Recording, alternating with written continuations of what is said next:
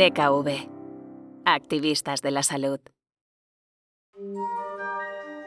Hoy, en Voces Activistas, os queremos hacer llegar un cuento tradicional navideño.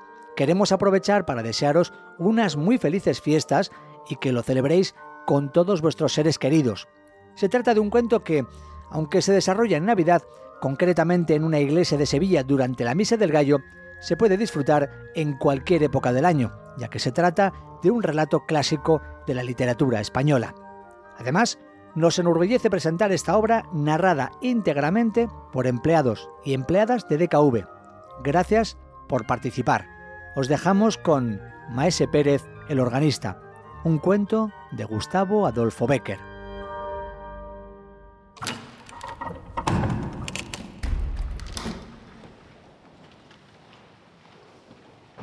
En Sevilla, en el mismo atrio de Santa Inés, y mientras esperaba que comenzase la misa del gallo, oí esta tradición a una demandadera del convento. Como era natural, después de oírla aguardé impaciente que comenzara la ceremonia, ansioso de asistir a un prodigio. Nada menos prodigioso, sin embargo, que el órgano de Santa Inés, ni nada más vulgar que los insulsos motetes que nos regaló su organista aquella noche. Al salir de la misa, no pude por menos que decirle a la demandadera con aire de burla. ¿En qué consiste que el órgano de Maese Pérez suena ahora tan mal? Toma, Me contestó la vieja. en que este no es el suyo. No es el suyo, pues que ha sido de él. Se cayó a pedazos de puro viejo. Hace una porción de años. ¿Y el alma del organista? No ha vuelto a aparecer desde que colocaron el que ahora le sustituye.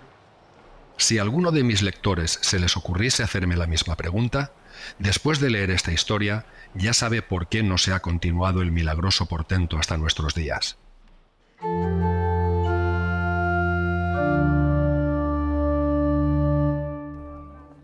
¿Veis ese de la capa roja y la pluma blanca en el fieltro? Que parece que trae sobre su justillo todo el oro de los galeones de Indias, aquel que baja en este momento de su litera para dar la mano a esa otra señora, que después de dejar las suyas adelanta hacia aquí, precedida de cuatro pajes con hachas. Pues ese es el marqués de Moscoso, galán de la condesa viuda de Villapineda. Se dice que antes de poner sus ojos sobre esta dama había pedido en matrimonio a la hija de un opulento señor, más el padre de la doncella, de quien se murmura que es un poco avaro, pero callé, en hablando del ruin de Roma, cátale aquí que se asoma. ¿Veis aquel que viene por debajo del arco de San Felipe, a pie, embozado en una capa oscura y precedido de un solo criado con una linterna? Ahora llega frente al retablo. ¿Reparasteis al desembozarse para saludar a la imagen la encomienda que brilla en su pecho? A no ser por ese noble distintivo, cualquiera le creería un longista de la calle de Culebras, pues ese es el padre en cuestión. Mirad cómo la gente del pueblo le abre paso y le saluda. Toda Sevilla le conoce por su colosal fortuna. Él solo tiene más ducados de oro en sus arcas que soldados mantiene nuestro señor el rey don Felipe, y con sus galeones podría formar una escuadra suficiente a resistir a la del gran turco. Mirad, mirad ese grupo de señores graves. Esos son los caballeros 24. Hola, hola. También está aquí el flamencote, a quien se dice que no han echado ya al guante los señores de la Cruz Verde merced a su influjo con los magnates de Madrid. Este no viene a la iglesia más que a oír música, ¿no? Pues si Maese Pérez no le arranca con su órgano lágrimas como puños, bien se puede asegurar que no tiene su alma en su armario, sino friéndose en las calderas de Pedro Botero. Ay, vecina, malo, malo. Presumo que vamos a tener jarana. Yo, yo me refugio en la iglesia, pues por lo que veo que iban a andar más de sobra los cintarazos que los paternoster. Mirad, mirad, las gentes del Duque de Alcalá doblan la esquina de la Plaza de San Pedro y por el Callejón de las Dueñas se me figura que he columbrado a las del Medina Sidonia. ¿No os lo dije? Ya se han visto, ya se detienen unos y otros. Sin pasar de sus puestos, los grupos se disuelven, los ministriles, a quienes en estas ocasiones apalean amigos y enemigos, se retiran. Hasta el señor asistente con su vara y todo se refugia en el atrio. Y luego dicen que hay justicia. Para los pobres. Vamos, vamos, ya brillan los broqueles en la obscuridad. Nuestro Señor del gran poder nos asista. Ya comienzan los golpes. Vecina, vecina, aquí, antes de que cierren las puertas. Pero calle, ¿qué es eso? ¿Aún no ha comenzado cuando lo dejan? ¿Qué resplandor es aquel? ¡Ah! Hachas encendidas, literas, es el señor arzobispo. La Virgen Santísima del Amparo, a quien invocaba ahora mismo con el pensamiento. Lo trae en mi ayuda. Ay, si nadie sabe lo que yo debo a esta señora. Con cuánta usura me paga la candelilla que le enciendo los sábados. Vedlo, qué hermosote está, con sus hábitos morados y su birrete rojo. Dios lo conserve en su silla tantos siglos como yo deseo de vida para mí. Si no fuera por él, media Sevilla hubiera ardido con estas disensiones de los duques. Vedlos, vedlos, los hipocritones, cómo se acercan ambos a la litera del prelado para besarle el anillo. Cómo le siguen y le acompañan, confundiéndose con sus familiares. ¿Quién diría que estos dos, que parecen tan amigos, si dentro de media hora se encuentran en una calle oscura? Ay, es decir, ellos, ellos. Líbreme Dios de creer los cobardes. Buena muestra han dado de sí peleando en algunas ocasiones contra los enemigos de nuestro Señor. Pero es la verdad que si se buscaran, y si se buscaran con ganas de encontrarse, se encontrarían, poniendo fin de una vez a estas continuas reyertas, en las cuales los que verdaderamente baten el cobre de firme son sus deudos, sus allegados y su servidumbre. Pero vamos, vecina, vamos a la iglesia antes de que se ponga de bote en bote, que algunas noches como esta suele llenarse de modo que no cabe ni un grano de trigo. Buena ganga tienen las monjas con su organista. ¿Cuándo se ha visto el convento tan favorecido como ahora? De las otras comunidades puede decir que le han hecho Maese Pérez proposiciones magníficas.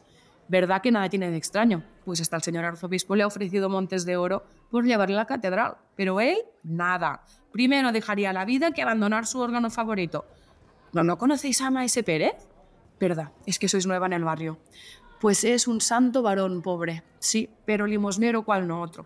Sin más parientes que su hijo, ni más amigo que su órgano, pasa vida entera en velar por la inocencia de la una y componer los registros del otro. Cuidado que el órgano es viejo. Pues nada, él se da tal maña en arreglarlo y cuidarlo que suena que es una maravilla. Como que le conoce de tal modo que a tientas, porque no sé si os lo he dicho, pero el pobre señor es ciego de nacimiento.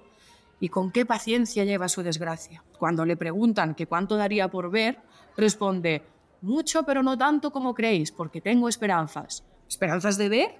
Sí, y muy pronto añade, sonriéndose como un ángel. Ya cuento 76 mm, años, por muy larga que sea mi vida, pronto veré a Dios. Pobrecito, ay si lo verá, porque es humilde como las piedras de la calle, que se dejan pisar por todo el mundo. Siempre dice que no es más que un pobre organista de convento, y puede dar lecciones de solfa al mismo maestro de la capilla de la primada, como que echó los dientes en el oficio. Su padre tenía la misma profesión que él, yo no le conocí, pero mi señora madre, que santa gloria a ella, dice que le llevaba siempre al órgano consigo para darle los fuelles. Luego el muchacho mostró tales disposiciones que, como era natural, a la muerte de su padre heredó el cargo. ¿Y qué manos tiene? Dios se las bendiga. Merecía que se las llevaran a la calle de chicarreros y se las engarzasen en oro. Siempre toca bien, siempre. Pero en semejante noche como esta es un prodigio. Él tiene una gran devoción por esta ceremonia de la Misa del Gallo y cuando levantan la sagrada forma, al punto y hora de las doce, que es cuando vino al mundo nuestro Señor Jesucristo, las voces de su órgano son voces de ángeles. En fin, ¿para qué tengo de ponderarle lo que esta noche oirá? Basta el ver como todo lo más florido de Sevilla, hasta el mismo señor arzobispo, vienen a un humilde convento para escucharle. Y no se crea que solo la gente sabida y a la que se le alcanza esto de la solfa conocen su mérito, sino hasta el populacho, Todas esas bandadas que veis llegar con teas encendidas, entonando villancicos con gritos desaforados al compás de los panderos, las sonajas y las zambombas, contra su costumbre que es la de alborotar las iglesias, callan como muertos cuando pone maese Pérez de las manos en el órgano. Y cuando alzan, cuando alzan no se siente una mosca, de todos los ojos caen lagrimones tamaños y al concluir se oye como un suspiro inmenso que no es otra cosa que la respiración de los circunstantes, contenida mientras dura la música, pero vamos, vamos, que ya han dejado de tocar las campanas y va a comenzar la misa. Vamos para adentro. Para todo el mundo es esta noche Nochebuena, pero para nadie mejor que para nosotros. Esto diciendo, la buena mujer que había servido de Cicerone a su vecina atravesó el atrio del convento de Santa Inés y codazo en este, empujón en aquel, se internó en el templo, perdiéndose entre la muchedumbre que se agolpaba en la puerta.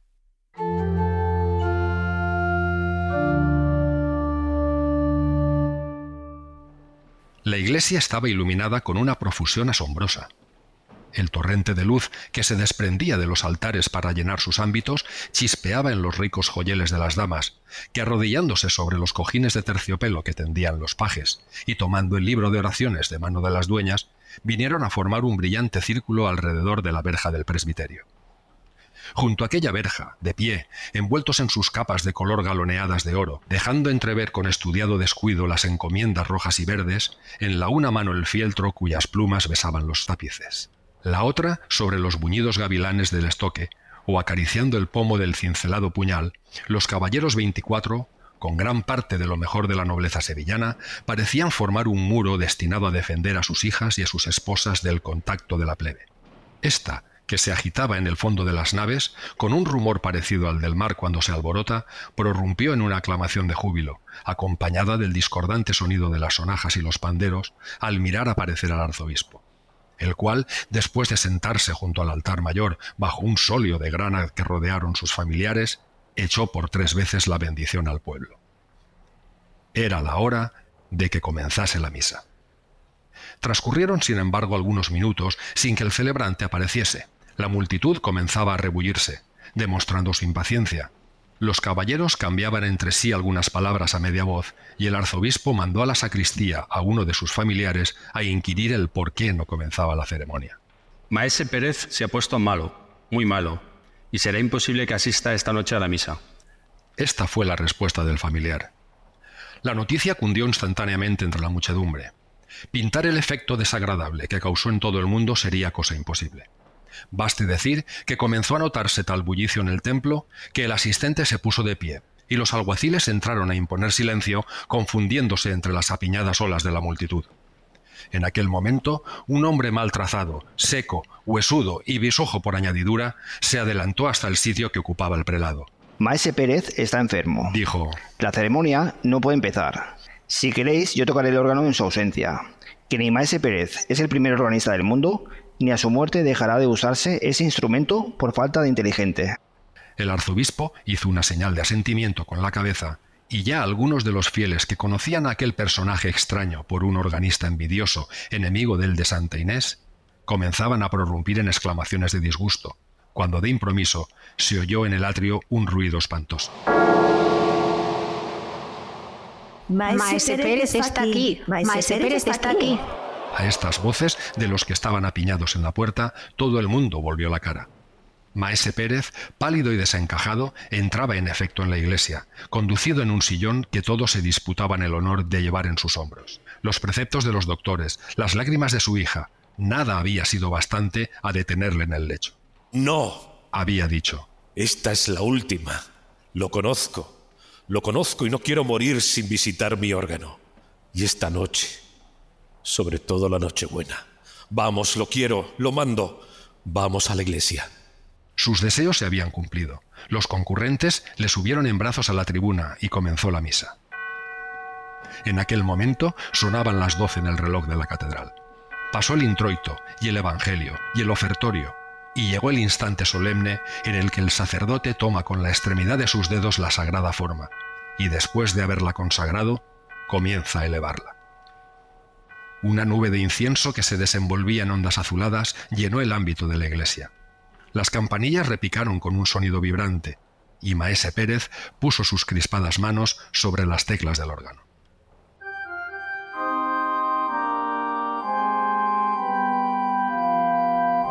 Las cien voces de sus tubos de metal resonaron en un acorde majestuoso y prolongado, que se perdió poco a poco, como si una ráfaga de aire hubiese arrebatado sus últimos ecos. A este primer acorde, que parecía una voz que se elevaba desde la tierra al cielo, respondió otro lejano y suave que fue creciendo, creciendo hasta convertirse en un torrente de atronadora armonía. Era la voz de los ángeles que atravesando los espacios llegaba al mundo. Después comenzaron a oírse como unos himnos distantes que entonaban las jerarquías de serafines.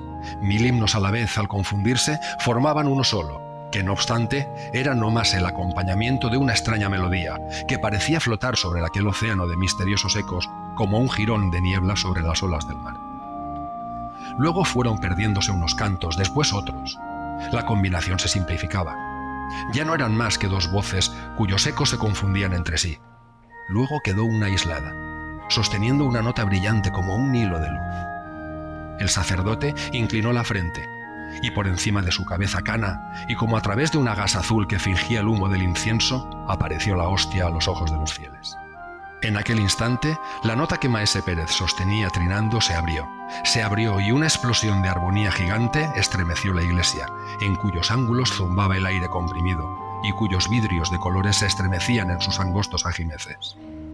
De cada una de las notas que formaban aquel magnífico acorde se desarrolló un tema, y unos cerca, otros lejos, estos brillantes, aquellos sordos, diríase que las aguas y los pájaros, las brisas y las frondas, los hombres y los ángeles, la tierra y los cielos cantaban cada cual en su idioma un himno al nacimiento del Salvador. La multitud escuchaba atónica y suspendida. En todos los ojos había una lágrima, en todos los espíritus un profundo recogimiento.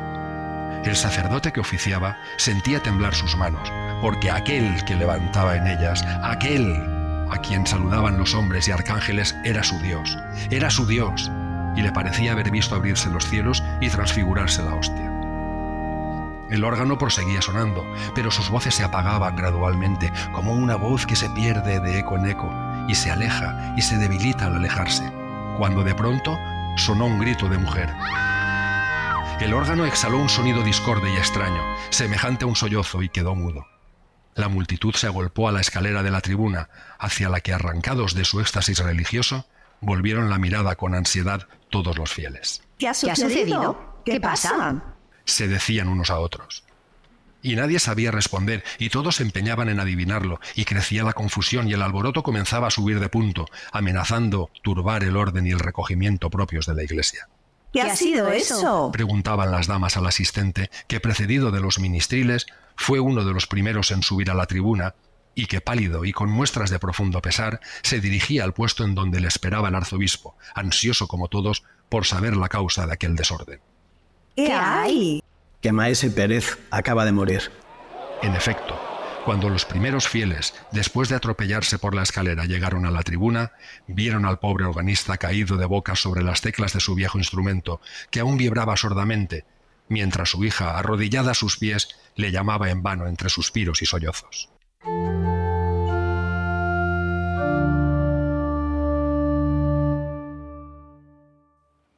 Buenas noches, mi señora doña Baltasara. ¿También usted viene esta noche a la misa del gallo? Por mi parte, tenía hecha intención de a a la parroquia, pero lo que sucede... ¿Dónde va Vicente? ¿Dónde va la gente? Y eso que, si he de decir verdad, desde que murió Maese Pérez, parece que me echan una losa sobre el corazón cuando entro en Santa Inés. Pobrecito, era, era un santo. Yo de mí sé decir que conservo un pedazo de su jubón con una reliquia, y lo merece, pues en Dios y en mi ánima que si el señor arzobispo tomara mano en ello, es seguro que nuestros nietos le verían en los altares, mas como ha de ser, a muertos y a idos no hay amigos, ahora lo que priva es la novedad. Ya me entiende Osarcet. ¿Qué. ¿No sabe nada de lo que pasa? ¿Verdad? ¿Verdad que nosotros nos parecemos en eso? De nuestra casita a la iglesia y de la iglesia a nuestra casita, sin cuidarnos de lo que se dice o dejase de decir. Solo que yo, así al vuelo, una palabra de acá, otra de acullá, sin ganas de enterarme siquiera, suele estar al corriente de algunas novedades. Pues sí, señor, parece cosa hecha que el organista de San Román, aquel bisojo que siempre está echando pestes de los otros organistas, aquel perdulariote, que más parece jifero de la puerta de la carne que maestro de solfa, va a tocar esta Nochebuena en lugar de Maese Pérez. Ya sabrá usar usted, porque esto lo ha sabido todo el mundo y es cosa pública en Sevilla, que nadie, nadie quería comprometerse a hacerlo. Ni aun su hija, que es profesora y después de la muerte de su padre entró en el convento de novicia. Y era natural, acostumbrados a oír aquellas maravillas, cualquier otra cosa había de parecernos mala, por más que quisieran evitarse las comparaciones. Pues cuando ya la comunidad había decidido que en honor del difunto y como muestra de respeto a su memoria permanecería callado el órgano esta noche, hete aquí que se presenta nuestro hombre diciendo que él se atreve a tocarlo. No hay nada más atrevido que la ignorancia. Cierto que la culpa no es suya, sino de los que le consienten esta profanación. Pero así va el mundo. Y digo, no es cosa la gente que acude. Cualquiera diría que nada ha cambiado desde un año a otro. Los mismos personajes, el mismo lujo, los mismos empellones en la puerta, la misma animación en el atrio, la misma multitud en el templo. Ay, si levantara la cabeza el muerto, se volvía a morir por no oír su órgano tocado por manos semejantes. Lo que tiene que, si es verdad lo que me han dicho las gentes del barrio, le prepara una buena al intruso. Cuando llegue el momento de poner la mano sobre las teclas, va a comenzar una algarabía de sonajas, panderos y zambombas que no haya más que oír. Pero calle, calle, ya entra en la iglesia el héroe de la función. Jesús, qué ropilla de colorines, qué gorguera de cañutos, qué aires de personaje. Vamos, vamos, que ya hace rato que llegó el arzobispo y va a comenzar la misa. Vamos, que me parece que esta noche van a darnos que contar para muchos días. Esto diciendo la buena mujer, que ya conocen nuestros lectores por sus exabruptos de locuacidad, penetró en Santa Inés, abriéndose según costumbre camino entre la multitud a fuerza de empellones y codazos. Ya se había dado principio a la ceremonia. El templo estaba tan brillante como el año anterior. El nuevo organista, después de atravesar por el medio de los fieles que ocupaban las naves para, ir a besar el anillo del prelado, había subido a la tribuna, donde tocaba unos tras otros los registros del órgano con una gravedad tan afectada como ridícula. Entre la gente menuda que se apiñaba a los pies de la iglesia se oía un rumor sordo y confuso, cierto presagio de que la tempestad comenzaba a fraguarse y no tardaría mucho en dejarse sentir. Es un truán que, por no hacer nada bien, ni aún mira a derechas, decían los unos. Es un ignorantón, que después de haber puesto el órgano de su parroquia peor que una carraca, viene a profanar el de Maese Pérez, decían los otros. Y mientras éste se desembarazaba del capote para prepararse a darle de firme a su pandero ya que él apercibía sus sonajas y todos se disponían a hacer bulla a más y mejor, solo alguno que otro se aventuraba a defender tibiamente al extraño personaje, cuyo porte orgulloso y pedantesco hacía tan notable contraposición con la modesta apariencia y la afable bondad del difunto Maese Pérez. Al fin llegó el esperado momento, el momento solemne en que el sacerdote, después de inclinarse y murmurar algunas palabras santas, tomó la hostia en sus manos. Las campanillas repicaron, semejando su repique una lluvia de notas de cristal. Se elevaron las diáfanas ondas de incienso y sonó el órgano.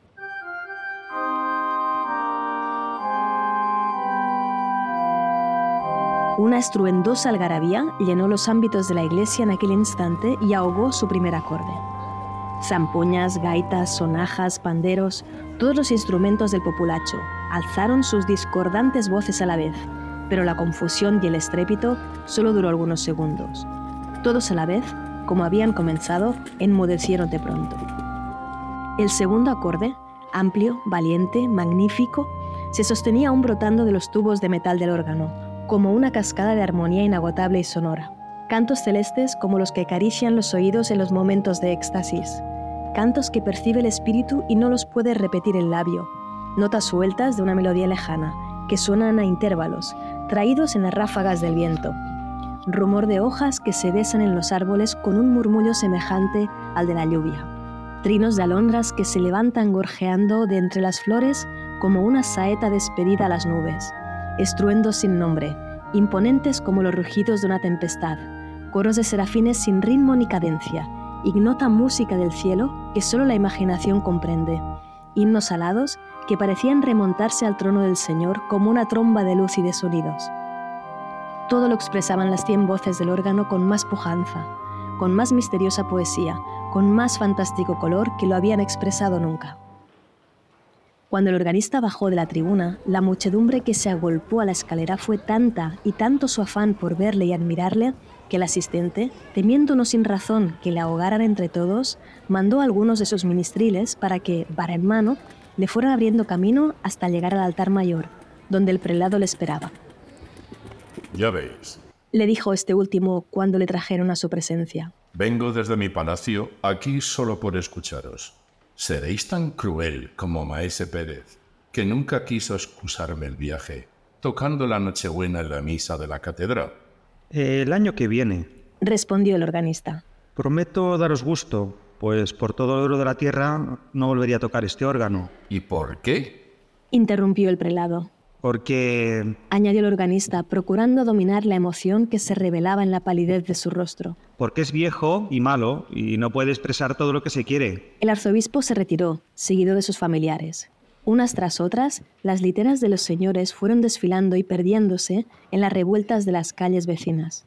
Los grupos del atrio se disolvieron, dispersándose los fieles en distintas direcciones, y ya la demandadera se disponía a cerrar las puertas de la entrada del atrio cuando se divisaban aún dos mujeres que después de persignarse y murmurar una oración ante el retablo del arco de San Felipe, prosiguieron su camino, internándose en el callejón de las dueñas. ¿Qué quiere usar usted, mi señora doña Baltasara? Decía la una. Yo soy de este genial, cada loco con su tema. Me lo habían de asegurar capuchinos descalzos y no lo creería del todo. Ese hombre no puede haber tocado lo que acabamos de escuchar. Sí, yo lo he oído mil veces en San Bartolomé, que era su parroquia, y de donde tuvo que echarle el señor cura por malo. y era cosa de taparse los oídos con algodones. Yo me acuerdo, pobrecito, como si lo estuviera viendo. Me acuerdo de la cara de Maese Pérez cuando en semejante noche como esta bajaba de la tribuna después de haber suspendido el auditorio con sus primores. Qué sonrisa tan bondadosa, qué color tan animado.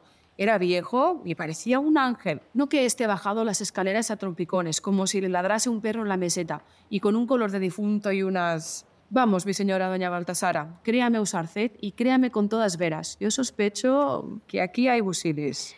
Comentando las últimas palabras, las dos mujeres doblaban la esquina del callejón y desaparecían. Creemos inútil decir a nuestros lectores quién era una de ellas.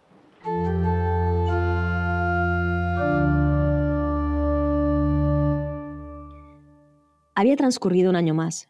La abadesa del convento de Santa Inés y la hija de Maese Pérez hablaron en voz baja, medio ocultas entre las sombras del coro de la iglesia.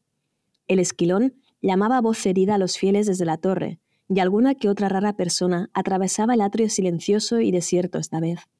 Y después de tomar el agua bendita en la puerta, escogía un puesto en un rincón de las naves, donde unos cuantos vecinos del barrio esperaban tranquilamente que comenzara la misa del gallo. Ya lo veis, decía la superiora. Vuestro temor es sobremanera pueril. Nadie hay en el templo. Toda Sevilla acude en tropel a la catedral esta noche. Tocad vos el órgano y tocadle sin desconfianza de ninguna clase. Estaremos en comunidad. Pero proseguís callando, sin que cesen vuestros suspiros. ¿Qué os pasa? ¿Qué tenéis? Tengo miedo, exclamó la joven con un acento profundamente conmovido. ¿Miedo? ¿De qué? No sé, de una cosa sobrenatural. Anoche, mirad, yo os había oído decir que teníais empeño en que tocase el órgano en la misa, y, ufana con esta distinción, pensé arreglar sus registros y templarle, al fin de que hoy os sorprendiese. Vine al coro, sola. Abrí la puerta que conduce a la tribuna. En el reloj de la catedral sonaba en aquel momento una hora, no sé cuál, pero las campanas eran tristísimas y muchas, muchas estuvieron sonando todo el tiempo que yo permanecí como clavada en el dintel, y aquel tiempo me pareció un siglo. La iglesia estaba desierta y oscura. Allá lejos, en el fondo, brillaba como una estrella perdida en el cielo de la noche una luz moribunda, la luz de la lámpara que arde en el altar mayor. A sus reflejos debilísimos, que sólo contribuían a hacer más visible todo el profundo horror de las sombras, vi, le vi. Madre, no lo dudéis. Vi un hombre que en silencio y vuelto de espaldas hacia el sitio en que yo estaba, recorría con una mano las teclas del órgano mientras tocaba con la otra sus registros. Y el órgano sonaba, pero sonaba de una manera indescriptible. Cada una de sus notas parecía un sollozo ahogado dentro del tubo de metal, que vibraba con el aire comprimido en su hueco y reproducía el tono sordo casi imperceptible, pero justo. Y el reloj de la catedral continuaba dando la hora y el hombre aquel proseguía recorriendo las teclas. Yo oía hasta su respiración. El horror había helado la sangre de mis venas. Sentía en mi cuerpo como un frío glacial y en mis sienes fuego. Entonces quise gritar, pero no pude. El hombre aquel había vuelto la cara y me había mirado. Digo mal, no me había mirado porque era ciego, era mi padre.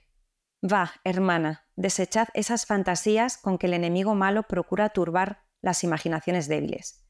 Rezad un paternoster y un Ave María al Arcángel San Miguel, jefe de las milicias celestiales, para que os asista contra los malos espíritus. Llevad al cuello un escapulario tocado en la reliquia de San Pacomio, abogado contra las tentaciones, y marchad.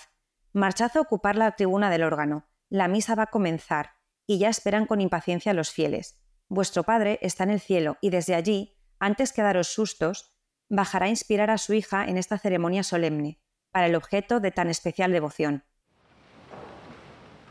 La priora fue a ocupar su sillón en el coro en medio de la comunidad.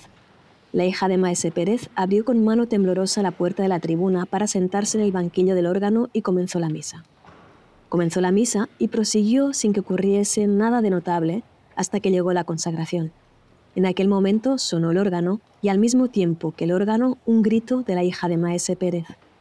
La superiora, las monjas y algunos de los fieles corrieron a la tribuna. ¡Miradle! ¡Miradle! decía la joven, fijando sus desencajados ojos en el banquillo, de donde se había levantado asombrada para agarrarse con sus manos convulsas al barandal de la tribuna.